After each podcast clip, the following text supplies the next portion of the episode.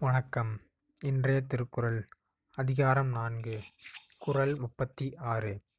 அன்றறிவாம் எண்ணாது அஞ்சற்க செய்க மற்றது பொன்றுங்கால் பொன்றா துணை. விளக்கம் பிறகு பார்த்து கொள்ளலாம் என்று நாள் கடத்தாமல் அறவழியை மேற்கொண்டால் அது ஒருவர் இறந்த பின்பும் கூட அழியா புகழாய் நிலைத்து நிற்கும்.